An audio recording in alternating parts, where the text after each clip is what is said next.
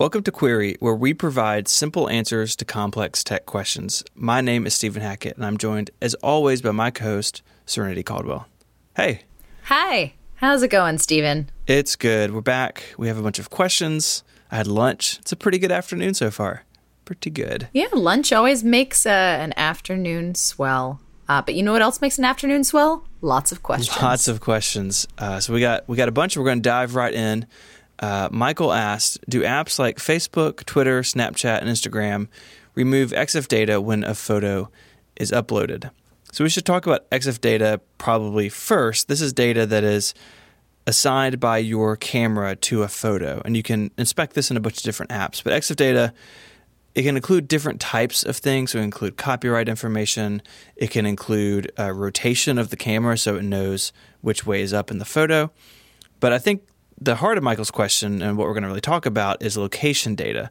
So if I take a picture with my iPhone and I'm in my house, then that EXIF data has the GPS information for my house. And I obviously don't want to share that with the internet. And so I want to no. make sure that GPS information is removed from the photo before I publish it. And I think that's what he's getting at, you know, this privacy angle with EXIF data. Mm-hmm. And it's a great question because, quite honestly, uh, like you said, Stephen, some some locations are not too bad, right? If I'm at Disneyland, I don't necessarily mind that sure um, that Instagram wants to say that I'm at Disneyland, but I also don't want Instagram posting my house. And uh, a couple, if anybody was on Instagram, Facebook, and the like, a couple years back, uh, Instagram received kind of some heat for its photo map feature. Uh, where if you didn't turn off location, um, it would show a photo map of all of the pictures that you'd taken, uh, including any pictures in your house. Uh, so, uh, so it's a valid, yeah, it's a valid question. Um, social media apps have not always been good neighbors uh, in this in this arena. Yeah, I think at least the big players now they make some pretty reasonable trade offs. I think so. If I take a picture in Instagram and I want to upload it, as anyone has seen, the same in, in, Facebook and others, it will provide locations based on where the photo was taken. I can say, yes, I am at Disneyland, like eh, to use your example, or I can say, no, I don't want a location there. But once the image is actually uploaded, the copy of the image on Instagram server, so if someone goes to the website and downloads it, it does not have location data attached to it. The location data is just used for you to pick a place on the map and then and then it's discarded. So Facebook and Instagram both work this way. It, it uses the data to be helpful as a user feature, but if someone wants that image, you know, on their own local hard drive or device, they're not going to know the GPS coordinates where that photo was taken. So, Stephen, if I were to look at your Instagram account, for instance, and see that you posted a picture of your son, for instance, and I was going to try and download that to my computer, uh, I would not be able to tell where that picture was taken if I tried to open it up and look at the EXIF data, correct? That is correct. Uh, that's how both Facebook and Instagram do it. All these companies have support pages and privacy policies. Some of them are a little hard to read. Uh, for our research, we read those things, and then I actually just went around and tried it on a bunch of services to see if I could open it and see where, see where it was. Twitter works basically the same way. Twitter did not always work this way, uh, and with Twitter, you you have the the extra layer that the the application, or if you use a third party app like Tweetbot or Twitterrific on on the iPhone, or uh, some, you know like uh, Falcon Pro or something on Android, those apps can use mm-hmm. your location to pin a location to the tweet itself, so sort of separate from what the photo is doing. But Twitter does strip location data from photos that you upload if you're using their native uploader. If you're using something like Droplr, like I use, or, or another service, uh, you need to look into those. But Twitter itself and its first party app, no location data in photos, but still be mindful that your location may be public on the tweet itself. Yeah. And uh, something to note about this is that, you know, you shouldn't put the service like you shouldn't put your privacy in the hands of the services. Uh, if you're worried about your location data being published on a on a photo you should go like it, it is your right to be able to proactively take care of this. And it's not necessarily the most fun thing in the world being like great do i have to wear a tinfoil hat while i do this too? Uh, but but there are actually some apps that make it really, really easy to strip location data in advance. So if you're concerned that you know uh, you're using a service that you can't necessarily find uh, a good a good privacy policy on, or if you're using a service that you just don't know, uh, you can always be safe rather than sorry and and use either a couple of great Mac apps or a couple of great iOS apps to do so. And Stephen, I believe you said you you looked into some of those, right? Uh, some some good ones for our listeners. Yeah, there there are several. So if you're on the Mac, just the built-in preview application can do this. I wrote a little how-to. It'll be in the show notes. It's very easy. You go into it and you tell it to remove uh, location information. If you have a picture in the Photos app on the Mac, Photos has a setting for this to either include or exclude location data from photos it exports. So if I take a photo and drag it to my desktop to upload to Facebook or something, uh, photos itself, I can tell it, do I want location data to be associated or not? It's very easy to toggle it on and off. Uh, you can do it in Windows as well. There are some good options there. The uh, Windows Explorer has uh, a properties field. It, it, actually looks a lot like what Preview shows in the inspector, where can, you can just go into Windows and say, "Hey, remove location data from you know this particular photo." And there is a uh, iOS app uh, called Metapho. It's free with an in-app purchase. To do this, it has a, a, an action extension, so you can do it just from an extension itself, which is really nice. Um, and there's several on Android as well. And like you said, it, it's important because you don't always know what's going on. Like I tried looking into what Snapchat does, and that was just like uh, 30 minutes of my life I won't get back. You know, Snapchat is very similar to Twitter and Instagram that you can add a location to something, but since there's no web interface for Snapchat, it's sort of tricky to like download something from Snapchat. And if you just take a screenshot, obviously it's not going to have it in there. Um, but at the same time, they have a new map feature, like the Instagram one you mentioned a couple minutes ago, that they're under a lot of fire for currently for some privacy implications around that. So I think if something you worry about, and I think you should worry about it, definitely check out some of these ways uh, to take care of it. Although all of them will be in the show notes, because like you said, better better safe than sorry. You know, especially if you're you know photographing family members or you know something of value or something you want to keep private. It can be uh, an easy thing to take care of just for a little peace of mind. One of the last things I want to mention on this topic um, and I've heard this from a couple people is just like, all right, so you can strip EXIF data and things like that. Um, but when you're posting photos on social media, like what is too much or too little to post, you know? Like this is it's a question when we're sharing, we want to share our daily lives with people. Um, what kind of social content should we post? Um, and how is the best way to kind of protect yourself when you're posting social media, videography, and photography? Um, and that's like, that could be a whole nother rabbit hole of a question in of itself, uh, which we won't go down too deep right now. Um, but what I will say is um, a very easy way to protect yourself um, when you're posting photos on social media is to ask yourself what the audience for these photos are. Um, and if the audience is really like, if you're posting a photo because you want your grandmother to see it, or something like that, it might be a photo better suited for something like iCloud Photo Library than for Instagram. Um, so thinking about your audience, and then also um, as much fun as it is to kind of show what you're doing in the moment. Um, and you know to to take away the FOMO or, or I guess increase the FOMO of people looking at your Instagram feed. Uh, because Instagram is now no longer sequential and stories and everything else, uh, it's not really super important that you post a photo the minute that you're doing it. Um, and if you're especially concerned, um, if you're in an instance, for for example, where you don't necessarily want to post something while you're at the place because there's a chance someone might see you there and might try and join you or might try and like say hi. Um, if you don't want that, you can always just post your photo later. And I honestly kind of recommend that anyway because that way you get to enjoy the experience, right? You, you, take the photo and then you enjoy the experience with your friends or with yourself. and then you could brag about it on social media if you really want to. Hashtag latergram. Hashtag latergram. If you want to submit questions to the show, you can use the hashtag AskQuery on Twitter, and we will see it. Uh, we take questions on any tech topic, not just Apple stuff, uh, not just Windows stuff, uh, the whole thing. Um, if you have burning Linux questions, ask us, and we'll do some homework. Uh, you can also follow the show at Query Show on Twitter.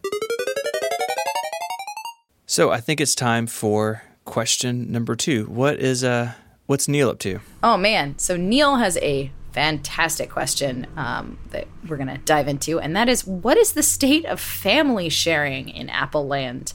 My wife and I both have Apple IDs, Apple Music subscriptions, etc., uh, from before we met. Uh, and while Neil doesn't say it implicitly in his tweet, I'm assuming that the end result question is what's going to happen if we try and merge these? Uh, can we merge these?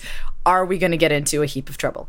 Uh, so, uh, to answer that question, we should probably explain what family sharing is and what it is not.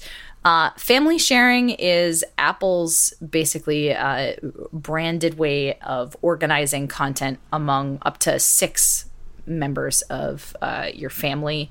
And that could be your actual blood relatives family, or that could just be, you know, up to six people who are in your, your digital family, so to speak. Um, but yeah, I should note that it is limited to six people, which means you can't, like you and your 30 friends in college, can't uh, can't have a, fa- a family subscription. That's not going to work. The dorm dorm room subscription. yeah, dorm subscription. Um, and the other thing to note there is that uh, you can only set up and delete up to two family sharing groups a year. Uh, so, and then if you delete that second one, you won't be able to make a new family sharing account for another year. So uh, so you know, if you're going to make a family sharing account, it's kind of something that you're you're like these are the people I want to to go in on uh, on accounts. Um, and so the way uh, the things that it shares, uh, you've got your iTunes account first and foremost. So family sharing, I think the biggest keynote feature of it is that um, for any movies, TV shows, apps that allow it, which is pretty much most of them on the store, uh, you use one Apple ID attached to one credit card to buy all of these things, and anybody in your family group can use them or download them or have them on their phone. Uh, so it's basically like getting to have a miniature site license for up to six you know, copies of an app or movies or television shows, uh, what have you. In addition to that, family sharing allows you to, of course, share your Apple Music uh, subscription. So even though you guys will, you know, your family members will have separate uh, Apple Music IDs and separate profiles, you'll still be able to pay the one fourteen ninety nine a month for up to six subscriptions, which is a really good deal uh, if you have if you have folks in your in your family. Um, and then also you'll get you can have a specific photo album for uh, iCloud photos as well as a shared calendar, a shared reminders list. Uh, these are all you know extra features. Some people use all of them. Some people use not too many of them. Let's talk about what family sharing isn't, uh, which is number one. You have to use one credit card uh, so when you sign up, you basically have your master, whoever decides to be the head of the household, um, their credit card becomes, or their, you know, whatever they've set up for for their Apple ID, that becomes the master account for anybody's Apple purchase, Apple ID purchases in this family. Um, and consequently, if you ever leave the family, uh, you won't be able to take any of the those purchases because they're technically under that head of household right. credit card. Yeah. Uh, so it's again going back to my previous comments. It's like it's kind of important that uh, you go in on family sharing with people who you're kind of planning to to hang out with for a while. uh, she, she, yeah. she broke up with me and took all my apps. It was a sad story. one one thing, one one feature I really like about family sharing is ask to buy. So if you have mm. kids in your family sharing uh, group, they can't just go off and spend a bunch of money on the app store. That was a big story for years and years, right? That little Timmy racked up two hundred dollars on the Mastercard because he bought a bunch of in-app purchases, and now you can set it up where Timmy can't do that, but instead you as a parent get a push notification saying, "Hey, Timmy wants to purchase this," and you can approve it or turn it down, and it sort of automates that flow where these the kid users don't have you know full control, but they still have some freedom to kind of do what they want, and you're just limiting and monitoring what they're doing, which I think is a pretty a pretty nice way of doing it as a parent with you know kid iPads running around the house now. Absolutely, kid iPads, and even later, um, that's that features up to anybody under the age of eighteen. So if you have teenagers running around with their own phone, um, it allows them again to not have to run to their parents anytime they want to buy an app, or that you you know giving away your password so that your teenager can can buy an app. Instead, you just get a nice little push notification, which is really great. But don't make fake kids. Don't do that. That's don't bad. make fake kids. Oh yeah. So this is my my sad story. Oh no. Yeah. So when I was testing family sharing a few years back for iMore, um, there are two or three, technically three types of accounts in family sharing. There's the head of household account, which is the person who creates the family sharing group. There are full adult accounts, and that's basically an existing Apple ID. So if I wanted to be part of Stephen's family sharing group, for instance, Stephen's the head of household, and then he'd just send me an invite, and I'd join him as a as a member with my current Apple ID, and I'd keep my current Apple ID email, and I'd keep all of my Apple Music purchase or my Apple Music like likes and dislikes. I would just now be part of his family. Um, so those are kind of like the adult accounts, uh, but then there are kid accounts and kid accounts are not autonomous so kid accounts are not you know already existing they're accounts that you basically have to create when you create the the family uh, and as a result uh, they're not deletable which is the ridiculous thing so i'm yeah. testing this um, and i'm like oh i should test out what a kid account can and cannot do and i made myself a kid and i of, call, of all the things i called it test caldwell um, Ro- rolls right off the tongue, really. yeah, exactly. Good old test. Uh. Age six. Uh, yeah, I gave I gave just like an arbitrary birthday under the age of eighteen and an arbitrary name because I was like, oh, it'll only be on my phone for ten minutes. Wrong. Oh, so test little testy Caldwell um, is stuck on my phone until he ages up to eighteen years old. There's there is currently no way to get rid of a child oh. once you add them to your account. So, um, so perfect. on that note, yeah. There's that's that's something that I, I kind of wish Apple would fix because yeah there's the the, wow. the silly aspect there's the I have a test child that I'll never be able to get rid of on my account. But I also feel for people who, you know, might uh, might have created a child on their family sharing account and then either maybe that that child you know there there are all sorts of reasons why you might no longer have a child account yeah. uh, in your family sharing and i feel like that's kind of a, a horrible reminder for people um, and so the the one i guess the one way that you sort of can is i think you can dismiss the entire family group um, and that that might do it i can't i can't remember at the time i feel like there was some there was some like thing preventing me from doing it a couple years back. Uh, but just, you know, the, the short answer is don't make fake children. And the long answer is Dear Apple, please provide me a way to delete my fake child. So this has me thinking about my setup. Uh, my wife and I, very much like like Neil's question, had separate Apple IDs for purchasing and and at the time it was .Mac and, and all this stuff. And how we operate now is my old Apple ID has become the one we sign into to the store. So we purchase apps and media under that account. And then we each have iCloud accounts separate from that for our iCloud stuff, you know, syncing and backups and, and all of that.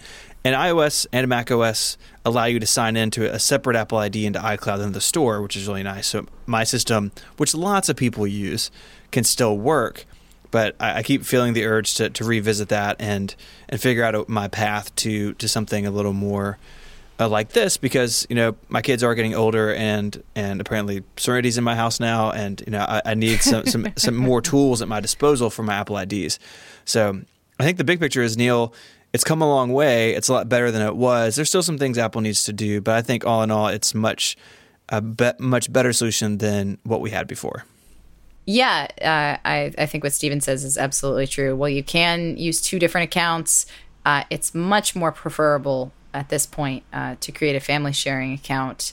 Uh, you will be able to kind of you'll be able to keep your separate IDs from the perspective of you know your Apple Music subscriptions. You'll keep your separate taste preferences, even if one of you becomes the head of household um, and switches over to the Apple Music subscription. You'll still have your profiles.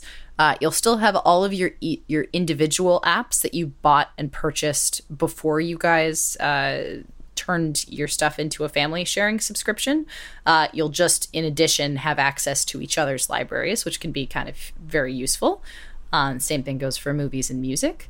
Um, and yeah, I, I feel like, especially with iOS 11 coming up, uh, where Apple is set to introduce iCloud sharing, which heretofore, before that, uh, you weren't actually able to share your iCloud storage. iCloud storage was still considered a separate thing.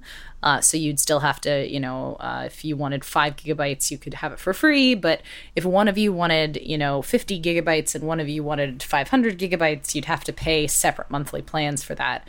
Um, and as of iOS 11, it looks like you might be able to pay for a single, you know, one terabyte or two terabyte of storage to share amongst your entire family group, and that that should actually be really really great. Um, and I don't think we've mentioned iCloud Photos really, other than there's a sharing album, but it also does keep your photos libraries separate. So if you both have access to iCloud Photo Library, you will have two separate iCloud Photo libraries. You'll just have a single shared album um, that you can both contribute to. So yeah, I I use this with my fiance and I find it works really really well. I'm pretty happy with it, uh, and hopefully it will work out for you. All right, it is time for the speed run.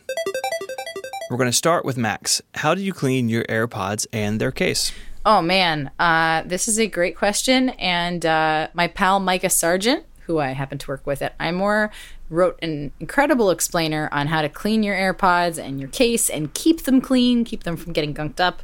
Because, yeah, as great as in ear earbuds are, they can get really earwaxy really quickly. And a white case, while it looks very cool and very futuristic, can, yeah, gather some dirt and some dust and some gross things. Uh, fun fact when I got my fiance a pair of AirPods, uh, we literally to tell the difference between whose AirPods were mine and whose AirPods were his, I would just flick open the AirPods and I'd be like, "Oh, they're dirty. They're Ricky's." Sorry, Rick. Fun story. Any, yeah. No, I'm just gonna think about his ears all the time now. Thanks for that. large, large ears, large ears. Uh, so Richard asks why Spotlight on his Mac has stopped searching his application folder. So there, there could be a couple things here. First, a restart is always helpful, but Spotlight's uh, search index may be broken somehow, and you can force a reindex by adding a folder to Spotlight's exclusion list. So in system preferences, you can tell Spotlight, don't look in this folder. So if you have something you don't want immediately accessible. So what you can do, you can add a folder to that quiz system preferences, maybe log out or restart just for good measure, and then take that list back out. And what that will do is that will trigger Spotlight to say, oh, look, I have this folder available to me.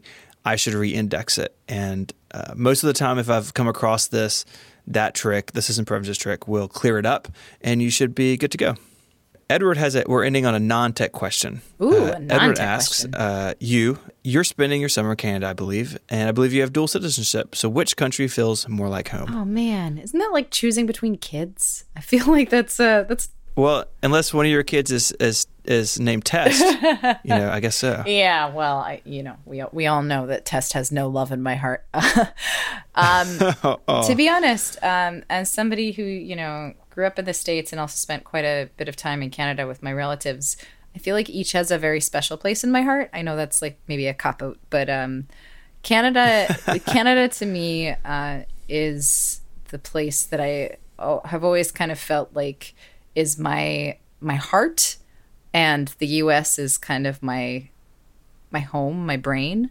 Um, where I, I feel like whenever I want to go and, and be back to peace with myself and, and really understand who I am at my core and and you know why why I do what I do, I end up going to Canada. Um, partially Oh god, there's there's so many wonderful things I can say about Canada. Um, but in in truth, I think the the way that I was raised when I was here uh, in my summers growing up uh, really imprinted kind of certain values on me um, that I don't think are emphasized as heavily in the states.